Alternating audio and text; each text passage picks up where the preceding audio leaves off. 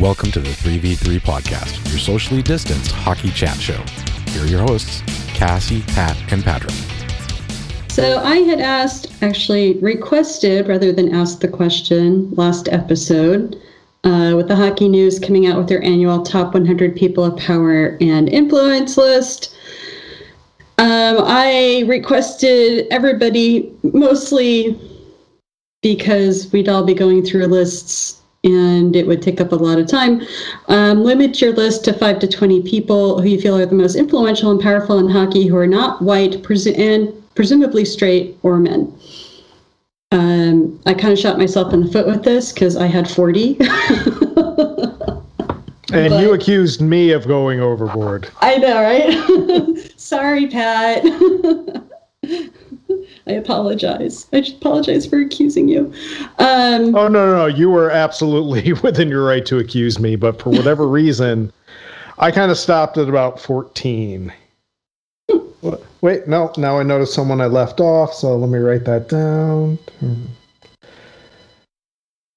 Yeah, I kept it pretty, pretty, pretty light. But I also figured there's going to be a lot of overlap on any of the lists the three of us write. So mhm. I'm just going to start and throw out a name and say Renee Hess. Number one on my list, number one in all our hearts. This is so very true. I mean, she is a Pittsburgh Penguins fan. Which we Well, can well- overlook. We will forgive her for that. hmm hmm But when you create a nonprofit out of nothing, she Well- is not. Through hard ass work and wanting to do good. Oh, let me rephrase. From the ground from the ground up. from the ground up, not from the I'm in a hockey circle and I got a bunch of people to give me money to create something. Which so much of hockey is these days. No, there's not a bitterness or tone in my voice. Anyway, she goes out, she's created an event. She has physically herself gone out to games at NHL arenas, met with other fans, one she's just a super nice person. She's just fantastic. I got to chat with her for you know five ten minutes at a meetup here in carolina and but seeing the growth of things that have transpired during quarantine lockdown whatever you want to call it here in north america just the things that have spawned from that and to use an, a perfect example, the beanie campaign with the Seattle Kraken. Just she is forcing teams to make moves. And the ones that are doing it with like open mind, open heart, I think it's going to be a smashing success. And too bad to all the people kicking and screaming because she is going to change the NHL and no one can do a damn thing about it and i'm here for it hmm So we could go round robin. Everybody pick one. yeah All right. Um, speaking of Seattle Kraken, I just lumped them all into one. I started listing off individual people, and I'm like, yeah, this is taking up like half of my list, I swear. So I'm just gonna go and lump them all together with, you know, Alexandra Mandrycky, Cami Granato, Everett Fitzhugh, et cetera, and so on. The list continues. Their co- um, cooperation with Black Girl Hockey Club, like you had just said, Pat. Um, I mean, my list is kind of arbitrary. I don't really have it in an order. I mean, I kind of picked the ones that have been in the news more or talked about more at the top of my list than at the bottom of my list. But um, so I had them next. That was my number two. Not that it really meant anything, but um, the Seattle Kraken are definitely, their front office is definitely making an effort to not be, with the exception of, you know, their general manager and now their TV, you know, uh, their their TV, the, the voice on their TV, um, broadcasting. Uh, they're trying to make an effort not to be totally um, overrun by hockey men.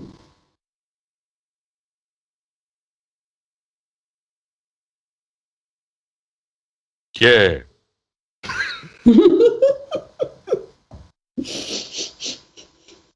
Whenever I, you know, whenever I want to just emphatically agree with something, I always go to the the two guys in the cell with Eddie Murphy in Trading Places. Just the one, the one guy goes, "Yeah." it ain't cool being no jive turkey so close to Thanksgiving. Yeah, you know.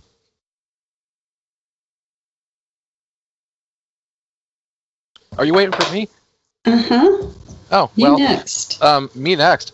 I placed Sara Civian on my list. Really? I did. I have yeah. her on my list too, but I had to drop her off out of the top 20. because she is she's kind of turning some things on their head and being a little brash about it and i love the snark because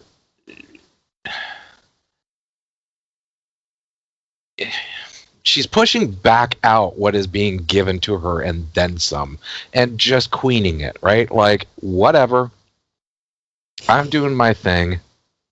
You know, enough of you. And Mhm. and not I don't know, there's there's something just about the way that she's going after certain people. Like when they're dra- when they're trying to drag her and she just she flips it on them, right? And I think that's what I like. Is is she's got that you can't make fun of me because I do a better job of making fun of me than you ever could. And oh, by the way, I'm smarter than you, and I'm funnier than you. Which and is prettier than you. oh yeah, who cares about that, right? Well, I, I know, but she'll like I'm more I'm more talented anyway. writer. Yeah, but yeah, you know, it's like she'll post things because you know she thinks she looks, you know, she likes the way she looks. There's not a goddamn thing wrong with that. Um, but yeah, she's you know, I like her writing style. She she's got a little bit of down goes brown, and um, and Wyshynski that sort of comedic side to it, but it's really really witty. And but she's also you know she knows where to go for stories. And she's by far and away my favorite of the female hockey writers just because of all those things so yes she is on my list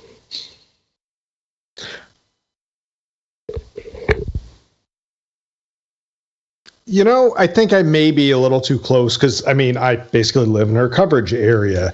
And I am ultimately really happy, but also scared to see how much national attention that she's already garnered just by working at the athletic, not to mention all the bullshit she had to deal with, you know, prior to that gig. I mean, I've already accepted the day where y- you mentioned the down goes Brown or, you know, but Wyshynski, she's going to be a national columnist, I think, at some point. Um, I think her days for being a beat reporter, you know, beat writer, they're not going to last much longer. And that's that's going to be frustrating as a fan in a local market who never had a single individual who their job was to cover the team for the better part of a decade before she arrived, pretty much overnight. You know, she she got the job one week, drove down, and had no idea what she was getting into, and she's just run with it, which has been awesome. I love how she's just unapologetic about who she is and what she's about and and a lot of women who are involved in writing, you know, in the media with sports generally you either have the ones who keep their heads down, just do their job, try not to get a lot of attention otherwise, and then you have the few who are brave enough to just say, screw you, this is my job, I enjoy it, and this is who I am, and I'm making no apologies for who I am. And because she is, she has that sense of humor, because she's attractive, because you have to figure that in with women. Unfortunately, it's true. And because she's intelligent and heartfelt, you know, she's really bringing to light a lot of issues that women in journalism have to face. And and again, she's unapologetic about it. she's just like, this is how it is, and I hate it. And you guys get to, if I have to deal with it, all of you have to deal with it because you're part of the problem too. And um, and I love that about her. And I don't know if this is apparent when you're not in market, but she has really bonded with other female sports media types locally and Yeah. she's gone to work just to promote their work to celebrate them and also to craft relationships. Because kind of like what you were saying cassie sometimes it can be friendly. Sometimes you know we've seen that be a little cutthroat with some other things that i probably shouldn't talk about because those stories aren't public. But case in point uh canes have a new you know intermission pregame host named abby labar who's you know, when I first met her in the market, you know, I thought, yeah, she's good. Holy crap, here's an up and comer who will move on to bigger and be- better things just like Sara will uh, when the time when they are ready for it.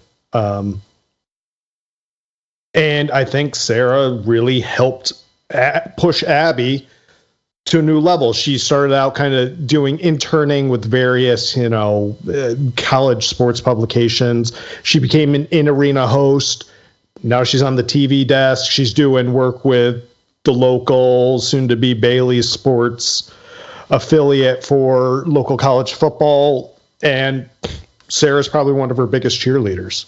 And it's just awesome to see people push each other and support them when I know it's probably hell for them in the industry.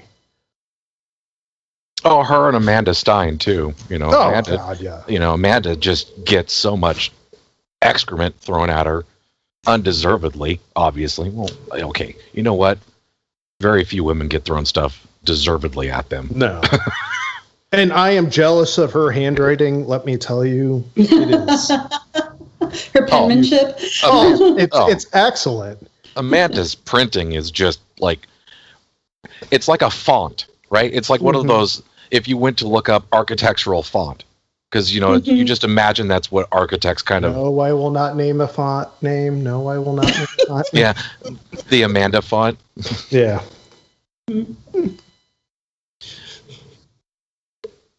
Um.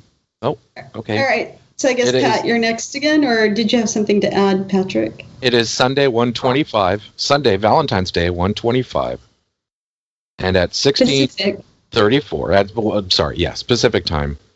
And Jakub Vrana has just scored for the Washington Capitals to tie the game 2-2. Your live in-game update. May continue. Yes. It's a beauty. Um, a name probably won't garner enough attention as the NWHL just, you know, had to shut down their season. But Anya Packer, former player, current head of the NWHL's Players Association. I'm going to get the acronym wrong, so that's just what I'm going to call it. Uh, one, she's just a funny follow. She just seems like a really humorous person. But two, she has one she she works a full-time job outside of hockey because that's the reality for NWHL players right now. And then the strides that the league has taken since you know the PWHPA was created and you know national team players splintered off from Dani Rylan's league at the time. And the inroads that I am fairly certain she's had her hand in everything from all the new sponsorship deals to Twitch to whatever and then the inroads she's making with the WNBA the W um the NWSL the National Women's Soccer League, she's laying the groundwork for stuff where she's going to have some doors open for her at a future, you know, 30 team women's national league, hopefully in, you know, in the next 10 to 20 years. Fingers crossed. But she could also make inroads on the pro game, just given the nature of she's got a corporate background, highly educated, she's in a market in Connecticut, New York, Boston, somewhere in that region that she's going to be able to bring on a lot of sponsors and hopefully bring an influx of money to a league. And that's the type of person any league can use.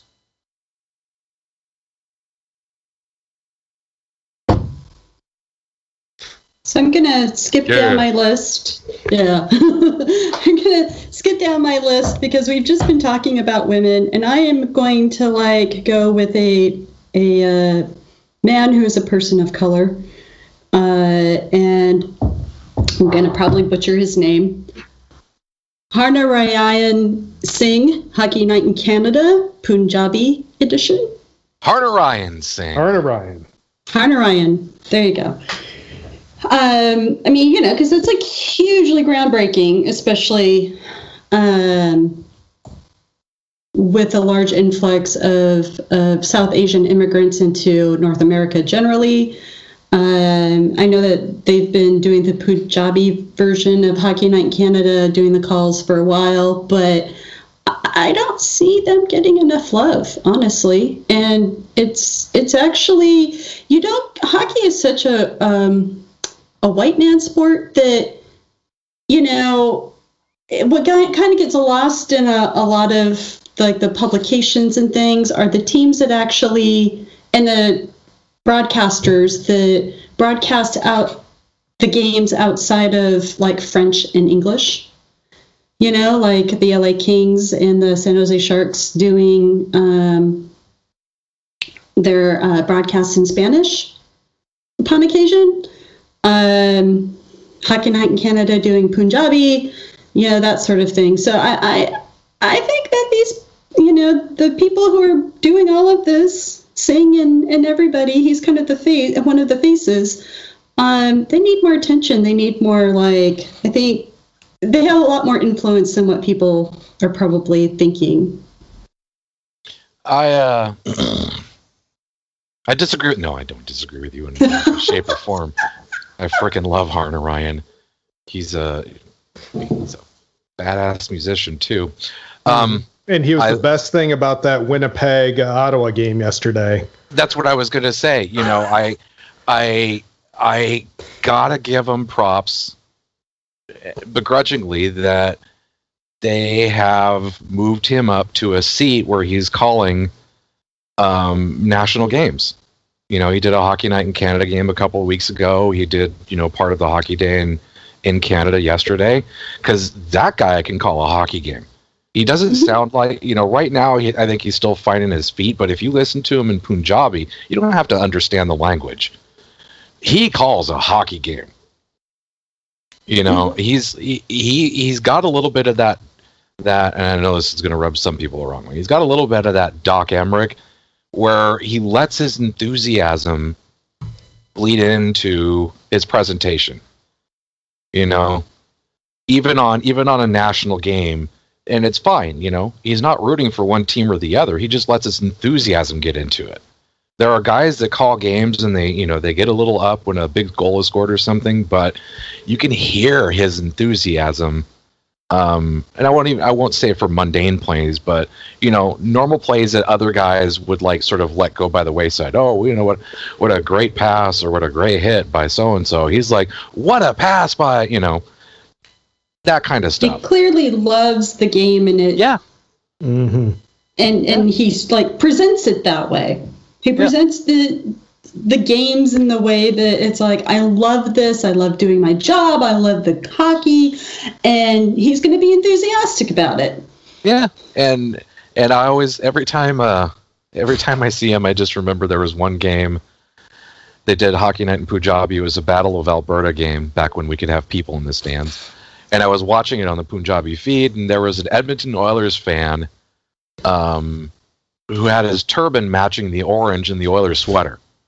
so he had an so he had on a McDavid's you know a McDavid road sweater, you know the white with the orange, and his turban matched that orange and and I I picked up a couple of words that they were saying and it looked like they were talking about the guy. So I was I was like God I keep I wanted to keep asking or I wanted to keep reminding myself to ask him, you know, what were they saying about it because we go back to this expression, right? How badass is that? You know, want to talk about a hockey fan? Dude matched his turban to the team colors. Mhm. And Bryan Rust is just taking the lead for the Pittsburgh Penguins on a power play goal. It is 13:32 Pacific time, 32 past the hour of 1, 1:32 in the afternoon.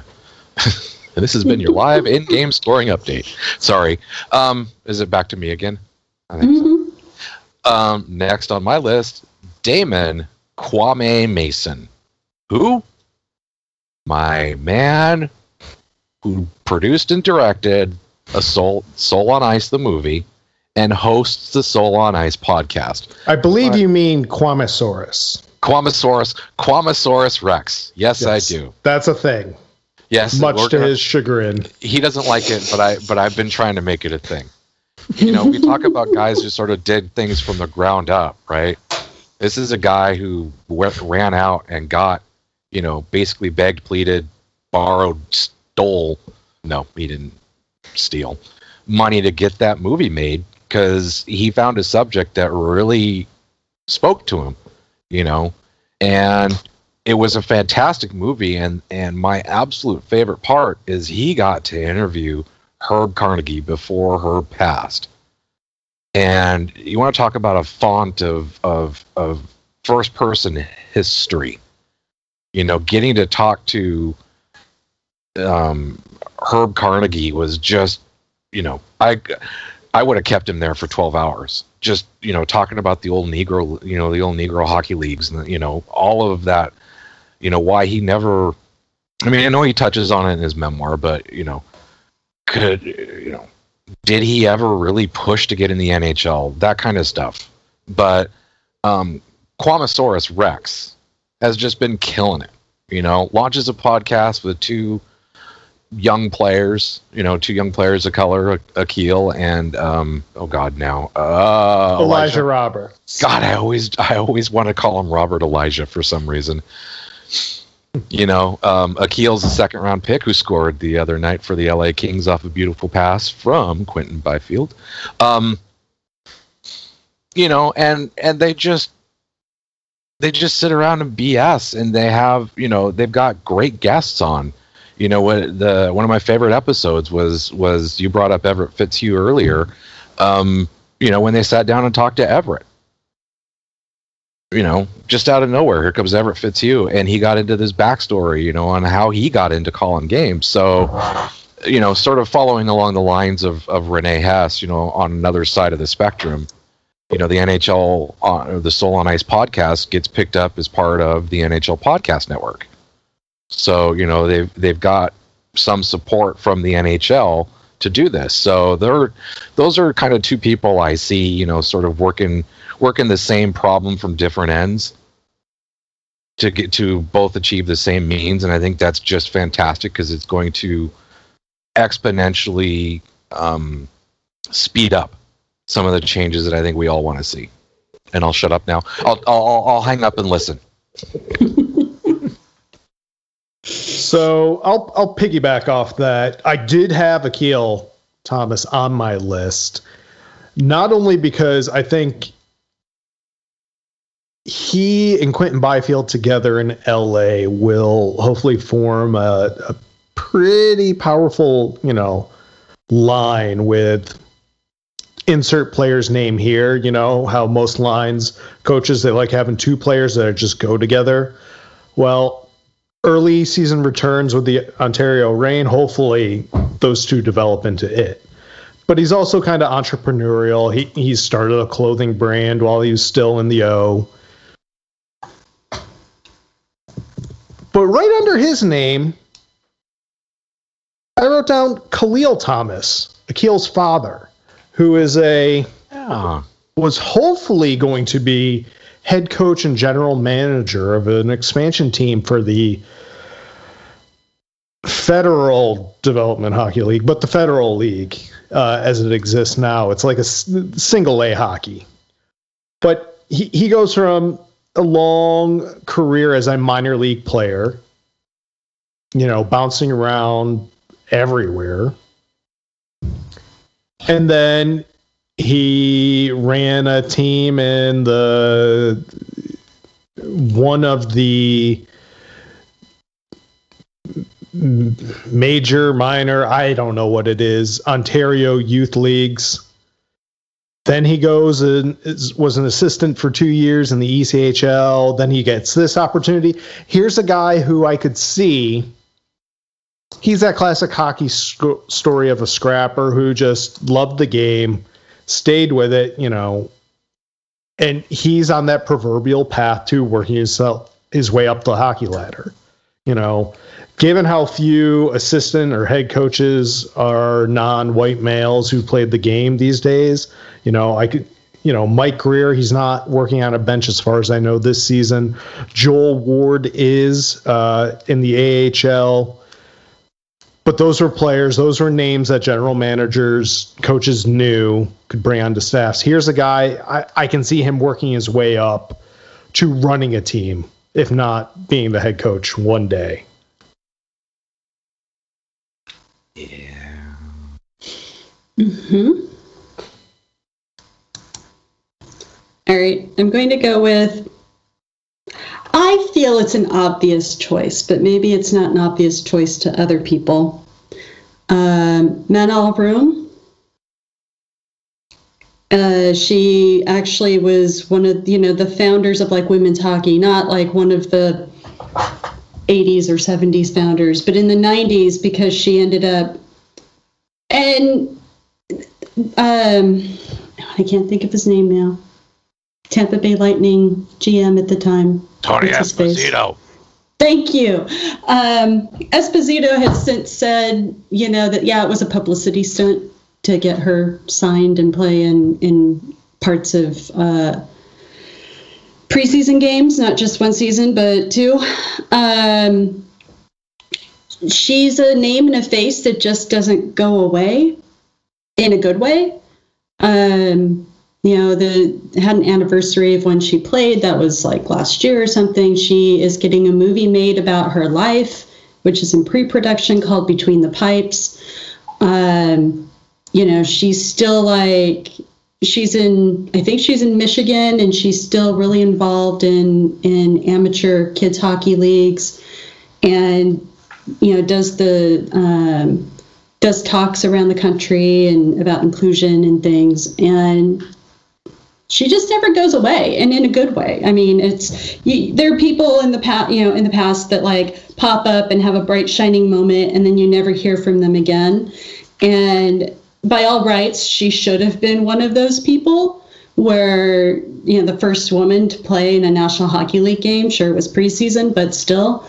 Um, but she has it and she still has things to say and things to teach people and things you know to inspire people. So um, i think she deserves to be on a list at least. And and maybe even i don't know that she would want to participate in like working an nhl job per se but um, the fact that she still manages to keep herself in the limelight at least a tiny bit here and there um, shows that she still has a lot she wants to accomplish. So And I may have my details wrong. I believe she's doing some work with RDS this season.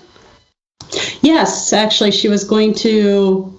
I'd forgotten about that. Yeah, she she was uh, going to work with RDS this season, which is funny because she be, she's been living in the states for like thirty years. Speaking French is a hell of a drug. Um, so to piggyback Is on- that why her son ended up playing at Notre Dame? Notre Dame. Yeah. Oui, oui, oui, oui. Um, scoring update: Jake Guentzel. It is now a two-goal lead for the Pittsburgh Penguins, who are obviously looking to make sure that nobody gets traded now that their general manager and president of hockey ops are actually in the building watching them today, um, Mm. which we may discuss later. Uh, sort of piggybacking on yours, I went with AJ Mleczko Yes. Because there's a woman, and because I put her on, I left Cami Granato off, and I know I'm going to catch hell for this. Um, not that my list was as expansive as you two had. Um, there's someone who has just pounded the beat right after her playing career. Just got her feet down and started running towards walls and knocking them down, and you know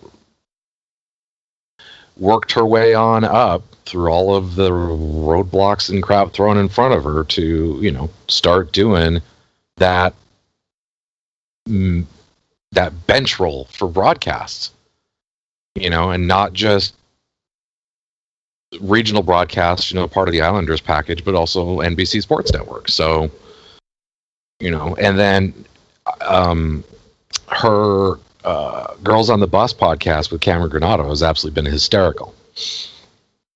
Because the two of them just bring in some of their old teammates and start sharing some of the old horror stories about, you know, what it was like for them coming up, you know, in that, that early 90s era um, for women's hockey, you know.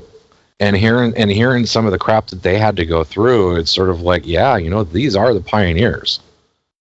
You know, sure there was women's hockey before you know the 90s but it really didn't take a foothold until those until those teams came along right?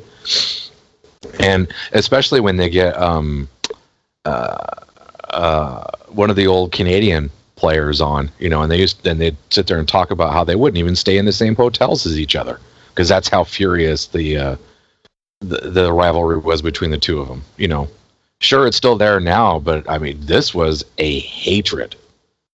Mhm. and you know just the way she's picked it all up you know and to find out and i don't i hate doing this because it just always makes it sound cheesy but you know she's also done all of this you know with four kids and her family and managing all of that. And i don't want to make it sound like you know this work life balance crap but it kind of is No, it is because women are, regardless, generally blanket statement, not particular to her because I don't know her situation, but women are generally still the primary caregivers of children in North America. Yeah, and and and God love her husband, you know, because those are the kind of guys that step up and you know take responsibility when she's away, right? Because she was all set to go travel to to do the um, NWHL weekend, you know, before the bubble got burst.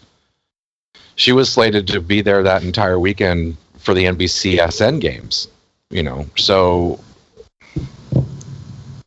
It, and they always they talk about man ambassadors you know it's it's all great that the women are standing up for each other but we you know it's nice to have those man ambassadors you know like like ray ferraro and her and aj's husband you know the guys that'll say go go go you know go i got your Mhm. back hmm you know And it's funny that you mentioned the NWHL bubble and how she was going to call it. She was going to be working with John Forslund. I think they should just do that full time going forward, don't you think? Y- y- you mean up here in the greater seattle area Mm hmm. Mm-hmm. Well, I would. Um, I'm going to say this out loud. I would hate to deprive the Islanders of her Mm. because that intermission show with her and Shannon Hogan is awesome. So you know, I don't. I don't want to break up Tim and Sid or Jay and Dan or you know, name another iconic duo. You know, just for my own greed. Well, I- th- I- there is a solution to that too.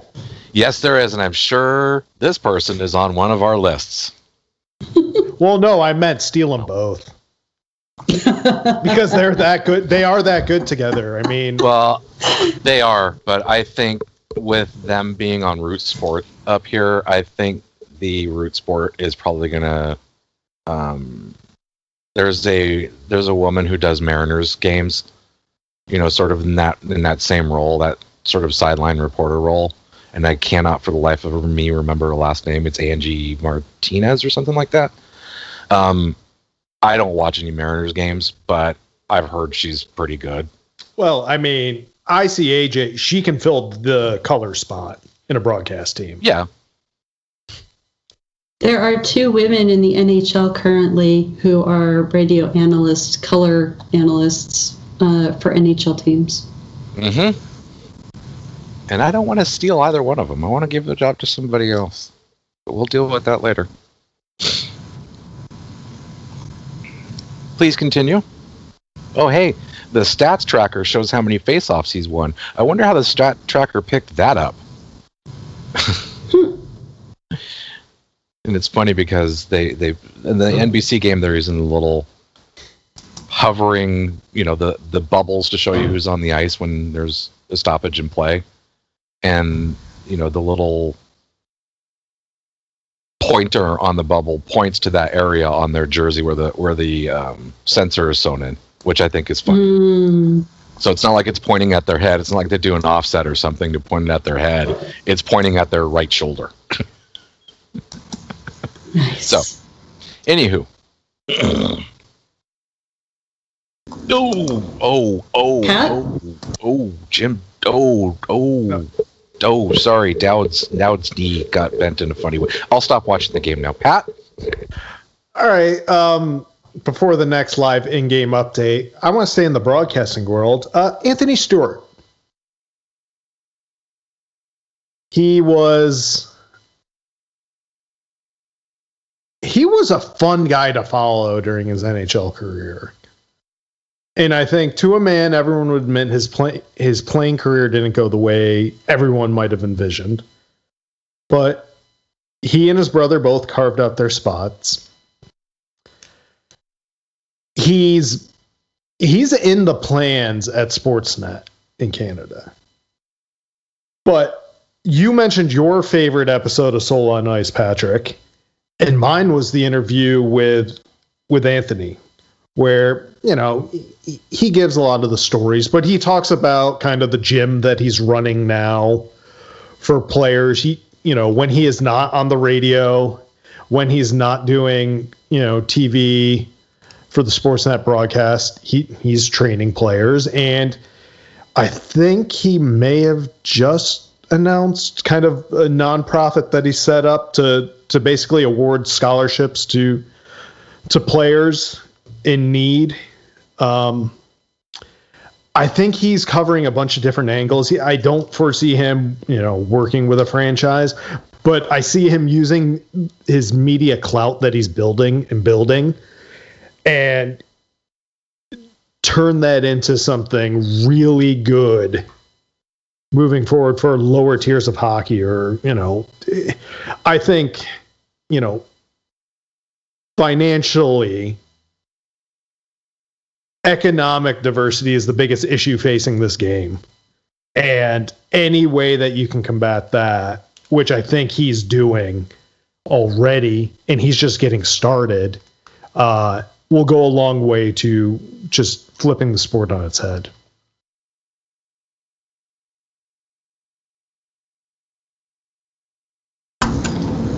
Yep, I agree. Um, yeah. um, so I'm gonna go with a, another one that I feel is obvious, but um, maybe it's not obvious to everyone. Hayley Wickenheiser, Maple Leafs Director of Player Development. The team that you know the NHL wants to show, showcase, particularly in Canada, and they hired a woman to actually be director of player development, and that's pretty huge. I mean, it is Hayley Wickenheiser, so all of us are looking around going, "Well, of course she would get that job because it's Hayley Wickenheiser." But you know, just the fact that it's the Toronto Maple Leafs, they get a lot of publicity because there's a lot of media in Toronto. And, um, you know, having a high profile job like director of player development within an NHL team is pretty huge considering that before the Kraken, you know, NHL teams were, you know, kind of a little gun shy about hiring women. Um, and that's putting it delicately. So, um, so yeah, I think that, that that her hiring really cracked the door open for a lot of NHL teams to like consider hiring others. Yeah. But of course, you know, we're all like, well, of course Hayley Wickenheiser got hired. Why wouldn't she? Yeah. I mean, there's nothing she can't do. I mean, is Play she getting? golf. She's going to be a doctor. Yeah, I was gonna say, how many PhDs does she have already? Yeah, pretty much. I love the story about her call getting into the Hockey Hall of Fame. yeah, taking her doctoral. Um, I'm going with one, Barbara Ann Underhill. Some of you are going to go, who? I have The her wo- on my list too. The woman, the little four foot eleven inch fireball that is teaching people how is teaching these big burly men how to skate. My legs hurt just thinking about it. in the NHL, this woman has had a career on her own. Obviously, is a you know a world class figure skater, but now she has you know started working with what like half a dozen teams or something, and who knows how many players are in there. Yes, she's been on the hockey news, you know, influential people list before, but she deserves to be higher up just because she deserves to be higher up. hmm So for years and years and years, uh, the name Laura Stamm Oh, has yeah. been synonymous with power skating, and mm-hmm. sh- she published the de facto power skating book that's available out there. I want the Barb Underhill reading material, which I'm sure you know she can't work for the Maple Leafs and, and do that as well because they shut down everything that's great and awesome. That was public, but Doesn't she work with multiple teams though? I don't think the Leafs she have. does in the off season, but I think it's sort of like Gary Roberts. Uh, sorry to bring up a straight white male in this conversation, but he can do some stuff with other teams. But now most of his efforts will be dealing with the players in Seattle. Like he can keep his business open, but hmm NHL players, I think he has to focus on the Kraken players. But we'll see. But All right, yeah, so- Bar- Barb Underhill, I uh, I will, I would I would pay uh, lots of American dollars for a, a week long clinic. so we've all gone around and done five, and if we want to get to talking about other things, then I, I suppose we should probably leave it there. We can like, I mean, do you guys want to continue down our lists, or do you Or want to? just just rattle off any extra names. I just was- so- I'll just Yeah, I mean, interject I here, was just sorry. gonna. I'm just going to step out because, as is typical of me, I, I minbarred it, so I did five. So you two have at it. all right. Um, Your list is shorter for once. seriously. uh, I had Angela James on there. Uh, I want to see her lead like a grassroots effort. She, I believe she, you know, tried out coaching in the CWHL once upon a time and found that it just wasn't the right fit for her. But I know she runs hockey academies, hockey camps. I would like to see her, a person like her run maybe the Learn to Play program and just standardize it somewhat across, you know, all the NHL cities. Uh, Angela Ruggiero, who's starting up a business to deal with, as far as I can tell, raising funds for women's sports. Um, Harrison Browne, you know, the first transgendered player to play in the, you know, women's professional league. Uh, Blake Bolden, I mean, she's going to be a coach in the NHL, just full stop. Uh, Mike Grier, Joel Ward, uh, Tera Black, she's currently the CEO of the Charlotte Checkers, the Florida Panthers affiliate. Um, running, you know, minor league franchises is not a glamorous job. She's done it in multiple stops. Doing it for independent owner in the AHL and, you know, having a team succeed often is no small feat. She could step into any boardroom, I think, and you better listen to her. Um, like if if I were if I had the means to buy an NWHL franchise or you know whatever a future women's league, uh, I would be calling her to run all the business side if not the entire organization. Um, and oh, last on my list, uh, Kevin Weeks, who was in the news this past week, but we might get to that. All right. So the top 20 that I had that I didn't mention. I'm sorry, I was a terrible influence. it's all, this is all Pat's fault. um, Tyler Tumminia, NHL, NWHL commissioner. Tyler is a woman's name. Uh, Jayna Hefford, PWHPA operations consultant, would be the uh, PWHPA essentially commissioner. JT Brown, Akim Aliu, Matt Dumba, Cassie Campbell Pascall, David Amber, hockey. This is a Hockey Night in Canada section. Um, Ryan Clark, the athletic. Arpon Basu, the athletic. Um, Kendall Coyne Schofield, who is currently player development coach for the Chicago Blackhawks affiliate, the Rockford Ice Hogs. Uh, Hayley Moore, who is the AHL Vice President of Hockey Operations. Caley Chelios, also Chris Chelios' daughter, who is the radio, radio um, color analyst for the Tampa Bay Lightning. Uh, Meghan Chayka, Stathletes co founder. Blake Bolden, who is currently an LA Kings pro scout. Saroya Tinker, for current news. then off my list, I had I I'd broken out all the Seattle Kraken people, uh, Angela Ruggiero, um, who is the CEO and co-founder of Sports Innovation Lab, uh, Patrick Burke in care of Brendan Burke, which is someone we had spoken about off air last episode after we finished um, recording.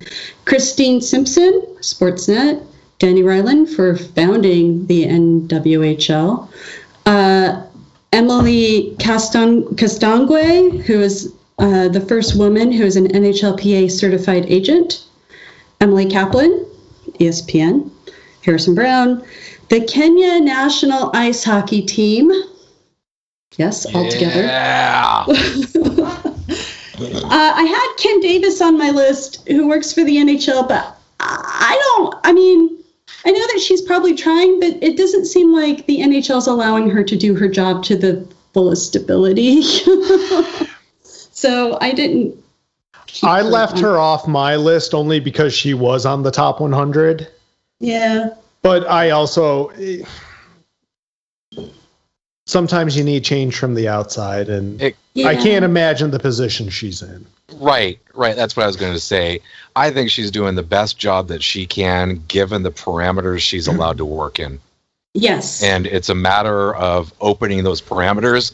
And I think that's just going to be a matter of external forcing functions, right? Hmm External Mhm. forces are gonna are gonna make more changes than anything, and that's uh, kind of history of my list is that's sort of where I tried to to to focus on. You know, those people I think that are making external forcing changes to the industries that they're in. You know, right. just because you you have you can't you have to you can't you have to you can't. It is hard to um, ignore their talents. Um, I agree. So, uh, the last part here is Marissa Ngemi, who is NBC Sports and Sportsnet currently. She's a big uh, proponent of NWHL hockey. Um, Sara Civian, Sarah Nurse, PWHPA, Steve Cash, Team USA sled hockey goalie. Uh, Tera Black, who is the Charlotte Checkers chief operating officer. Hamal Jahar Javeri for USA Today, uh, journalist. Lyndsey Fry, who is the Arizona Coyotes radio color analyst, Barb Underhill. So that was my list in its entirety. Yay. Now return you to straight white man hockey talk. and I can't think of two straighter, wider hockey men than Ron Hextall and Brian Burke. Oh my God. So what's the over under on them like um, killing each other? Um, Zero. Zero. Yeah. Zero. I'll go with you. Zero. Hmm. All 100%. Say, you know, I will say absolutely not a problem with those two. Because Brian Burke knows Ron Hextall kicked crap out of him. Mhm. And that's probably the only, you know, Ron is very quiet, very astute, um, Not Very during his playing days. very intelligent man, right? Until you put him in hockey gear. Oh, You know, goalie equipment. Right. You know, Yeah. Yeah. Yeah, I, I, I remember Hextall's playing days. if you skated, if you tried to wrap around the net and you came out with your knees still intact, you were lucky. Because generally, the first thing that came around that side of the net was this big old goalie hockey stick right about knee level. Hard. I mean, uh, where do you think he developed the strength to score not one but two actual goals? Mm-hmm. mm-hmm. Uh, I, I don't care about the number of goals he scored. I just want to know how many kneecaps he broke. you know, he did. He, you know what? I wonder where he learned it. He lived in Philly for a long time. Mm. Oh, Mm-hmm. mm, kind of down there by the shore.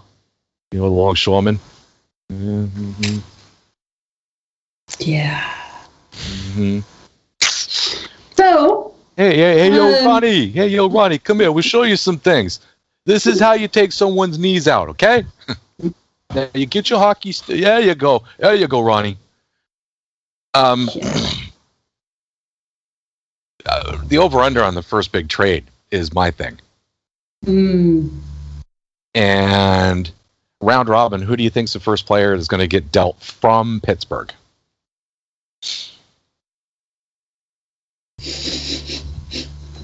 My first thought that popped into my head, Yeah.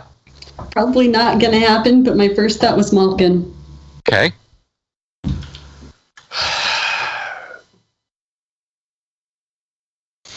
Do, do, do. All right, whose contract is up first, Guentzel or Rust? There you go. Mm. Mainly because I, I do think there's an edict, at least for, well, Malkin's not going anywhere until the salary cap goes up. Right. But that by that point, his contract's expired, so who knows? Well, he's not going anywhere unless they take some unless unless they can clear an equivalent value off the books from the other team, right? Money for money type thing. Yeah. And you know, what's he at? Eight something? Seven Nine something? five. Nine five? Oh, that's right. He did get paid more than Crosby. Yeah, I don't I don't have a problem, you know, seeing a six million dollar and a three million dollar player coming back from Malkin. Do you? Probably not. you know, from a team that may be saddled with a couple of those contracts that they don't like. They need a high end talent. I'm not looking in anyone's general direction. I'm certainly not looking east. Um, question is, is who's, who is your dance partner and what are you getting from them? Because what are they going to want? well, and that would be the that that would the salary cap ceiling and you know what they're whether they're in cap hell or not and whether they have place for him although with malkin you make a place for him um, so yeah i mean it's just a matter of can they get what they can get for him You as long as I- the salary I- cap allows I'm doing a chant. What do we want? Goaltending. When do we want it? As soon as we can clear requisite cap space to acquire an actual one goaltender. It's. I feel like Hextall is going to. His job is to do what he did in Philly, just get rid of the bad contracts. build the build the pipeline back up. Like- too. Keep Yeah. drafting well, but you're going to have to give guys away for nothing. Just get futures and don't bring players back as much as you can. So like I could see Jason Zucker obviously going, uh, Brandon Tanev. I would even look at cha- trading John Marino. You know, He I might be he might be your silver bullet. I was wondering about that just because of a certain young man who, you know, would have been on my list but didn't make it. Some Mr. Pierre Oliver Joseph. Oh, can we pour one out for him though? Oh, Yeah, but he got turnstiled so bad. that's okay. He's a kid. It's to happen. it's to happen. It's not like he's Erik Karlsson or Brent Burns, right? Where he's been in the league for a number of years and still getting turnstiled. Ah, God, I said the out loud. I said the. God dang it! I said the quiet part out loud again.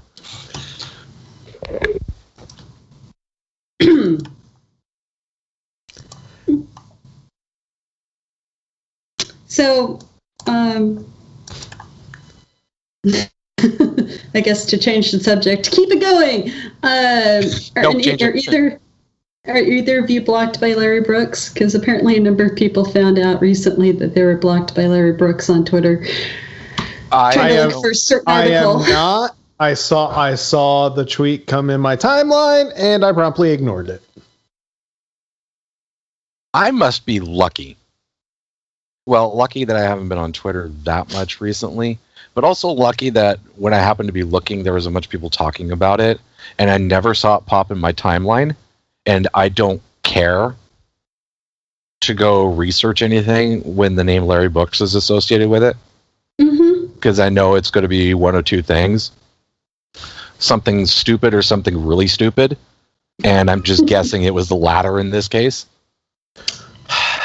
Uh. I might lean towards the former a bit.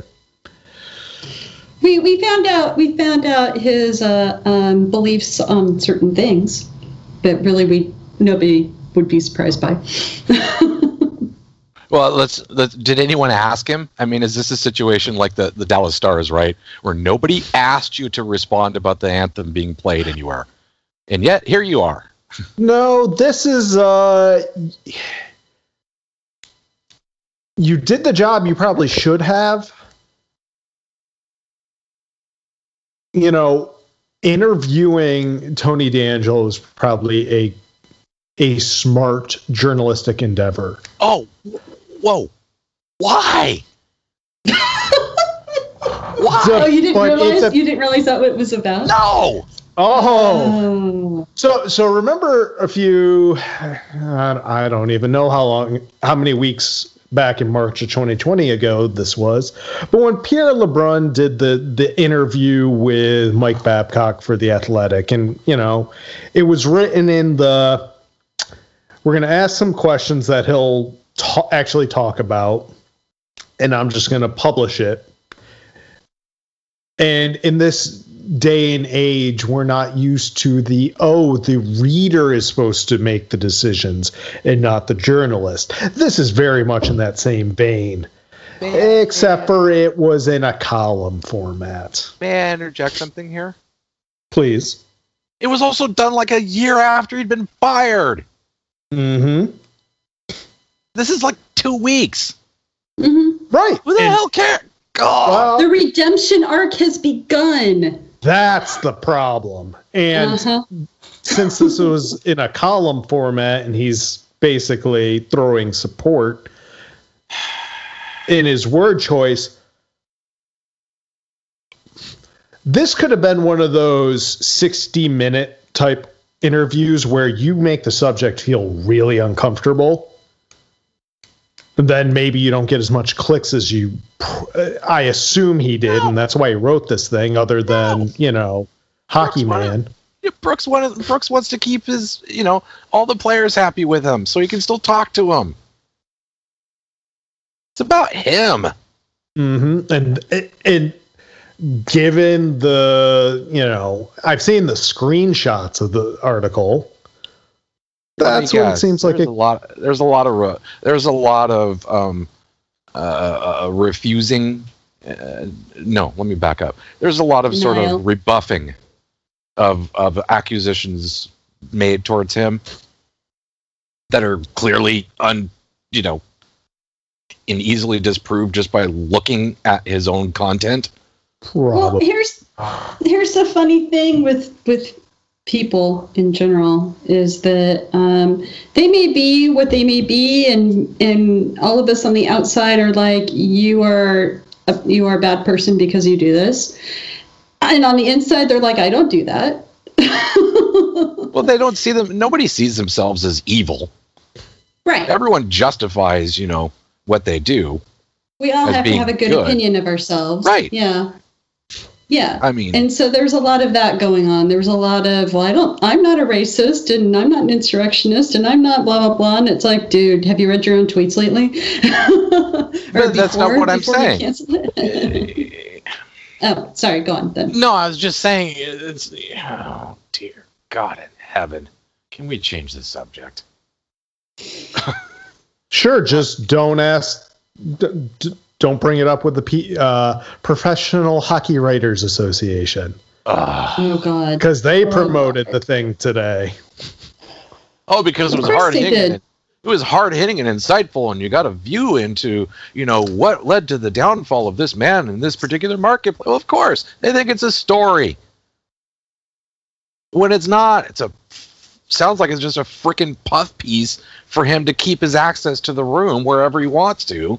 Because I'm always good to you guys. You know, I reached out to you and wrote a story about you when everybody else thought you were toxic. Blah, blah, blah, blah, blah, blah.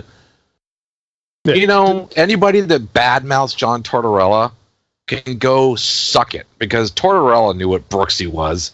Dan Mhm. Boyle knew what Brooksy was. You don't get to bash him for this and then bash Tortorella because he bashed Brooks. Nope. No. The PHWA promoted this story as Tony DeAngelo bears his soul in first comments since the Rangers' exile. and this was very much according to Sean Shapiro of The Athletic, who is, as he says, the Dallas chair of the local PHWA association. Uh, this is a one sided redemption platform without hard questions. And Right. you know, he makes the argument our organization shouldn't be promoting this at all. Yes, this player can be interviewed, and that's not the issue. It's just this is a puff piece, and it's a joke. But that's Larry kind of, Brooks. you know, that's kind of business 101 for the NHL. This is Larry Larry, Brooks. Brooks. has been doing this since 1980s. I remember Larry- living. I remember Brooks. living in like in New York State in the mid 90s, and everybody and their their dogs saying, "Don't believe anything Larry Brooks writes." All right. Oh, I- The, the fourth period is more credible than Larry Brooks. I don't The believe Larry. fourth period. I don't believe Larry Brooks makes stuff up.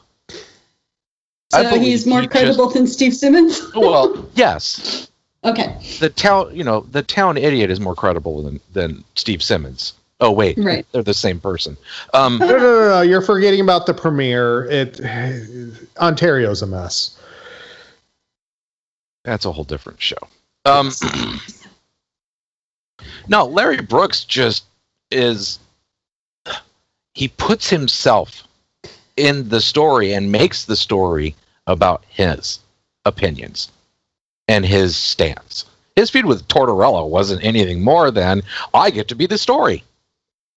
I'm going to make sure I get myself injected into this. The only thing, the only reason that this had legs is because Torts does not suffer fools, and he called him out on it. And then it became a thing because now all anyone talks about, you know, is Tortorella going, "Don't try and coach Brooksy." You know, I love him, but Wyshynski goes off on that constantly, and it's like, God, stop. You know, Yeah, you don't, well, you can't stand Larry Brooks either, Greg. You know, no, no, but he loves the drama oh, of course. because he, he. Who do you think I saw this from first?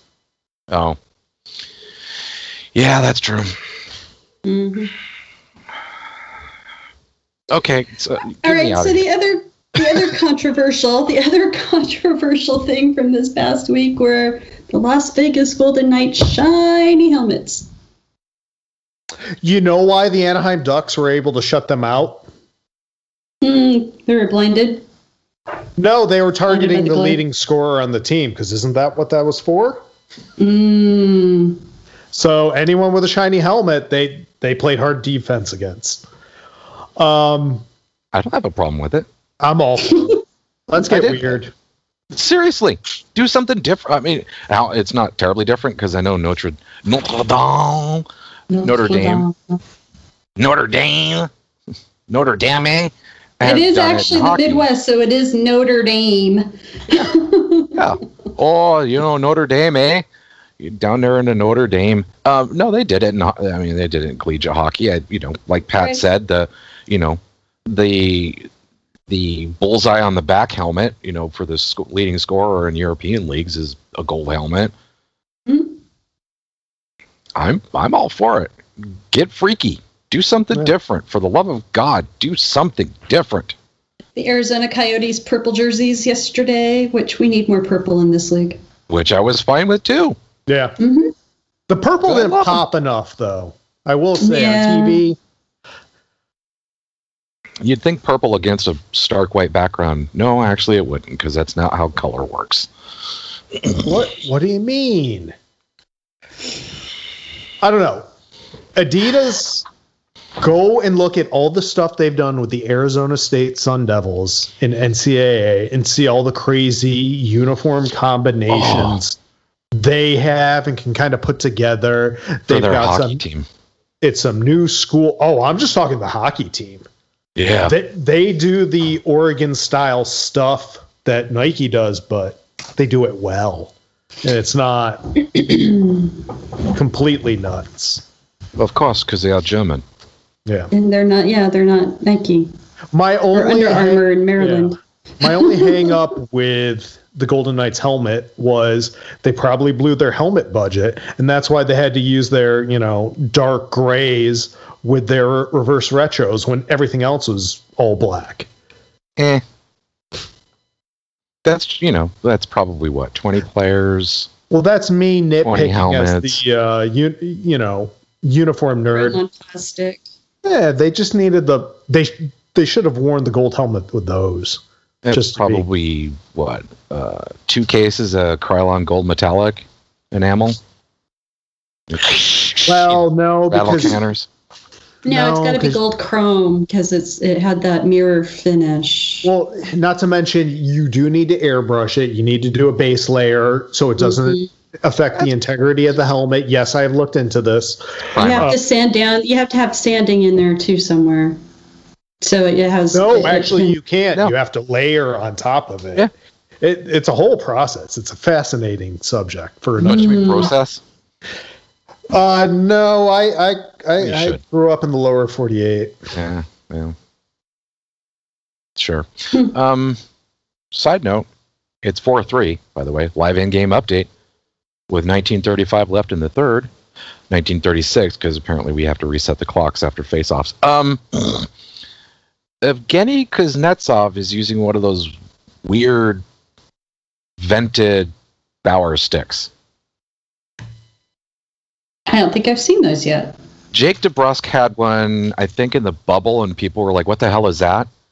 Because it it it's got the the blade right, and then from just inside the toe to sort of behind the to in front of the heel at the top, it's like it's routed out. So it's it- it's got like a, a vent type thing mm-hmm. There's just a there's a layer of stick that rolls around the toe there's a hole and then there's the rest of the blade so you know like about puck width about two puck widths is part of the blade and then Mhm. there's a gap before the last part of the of the um the top of the blade and he didn't even bother to tape it or at least that I can see. He may have like a strip of black tape on there, but it's not wrap taped. You know, DeBrusk when he had it had his wrapped. Yes, thank you, Pat. The next is ADV Learn from Bauer. Hmm. this isn't the first time something like this has been introduced. CCM had their version of this. I think this is Bauer's actually second attempt. I think it Um, is. But to Mm. actually be used in a game, it's good to see. The shaft on it is way more interesting because it's it's not just you know rectangular. There's Right. there are five sides to it, and I use a similar uh, stick pattern. Yeah. Um, special. I'm I'm all That for new, fancy. all for trying new things because I mean honestly, it's it's the bottom two thirds of that blade that see ninety percent of the uh, puck contact. So as a forward like Kuznetsov is, and you're not you know getting in too many shooting lanes like a defenseman would, or as many, I'm all for it. But since you brought up sticks, Patrick, I think I, I I've got a good place for us to leave off this week. Oh, good because the Larry Brooks thing just. this might perk you up a little. Um, I don't know if you happened to see a certain Pittsburgh Penguins practice last week. Oh, the alliteration on that. But um, certain fans of a I'm a, a vintage or an era will have enjoyed um, a comeback of sorts for the Sherwood 5030. The Pittsburgh Oh. Penguins had a penguin had a practice where every player used an all wood stick, and they all used the same stick. Aren't they all eavesdropping on us too? Of course, they are. Wasn't Cass. wasn't that a uh, Damn it. wasn't that sort of a, an homage to Hextall being announced as the GM? I wouldn't be surprised. Probably. And given that it's the only wood stick that you can still find these days, it's not like the uh, the types of sticks where you basically have to hunt on eBay or you know just buy out the manufacturer because they cease work or or uh, building on on certain sticks. But no, every player was using a wood stick in practice. So let me pose this to you. Should we have an entire week where every player has to use the same stick with the same curve and the same lie? This has been the 3B3 Podcast. Follow us on Twitter at 3B3 Podcast. We're available for NHL consulting at reasonable fees.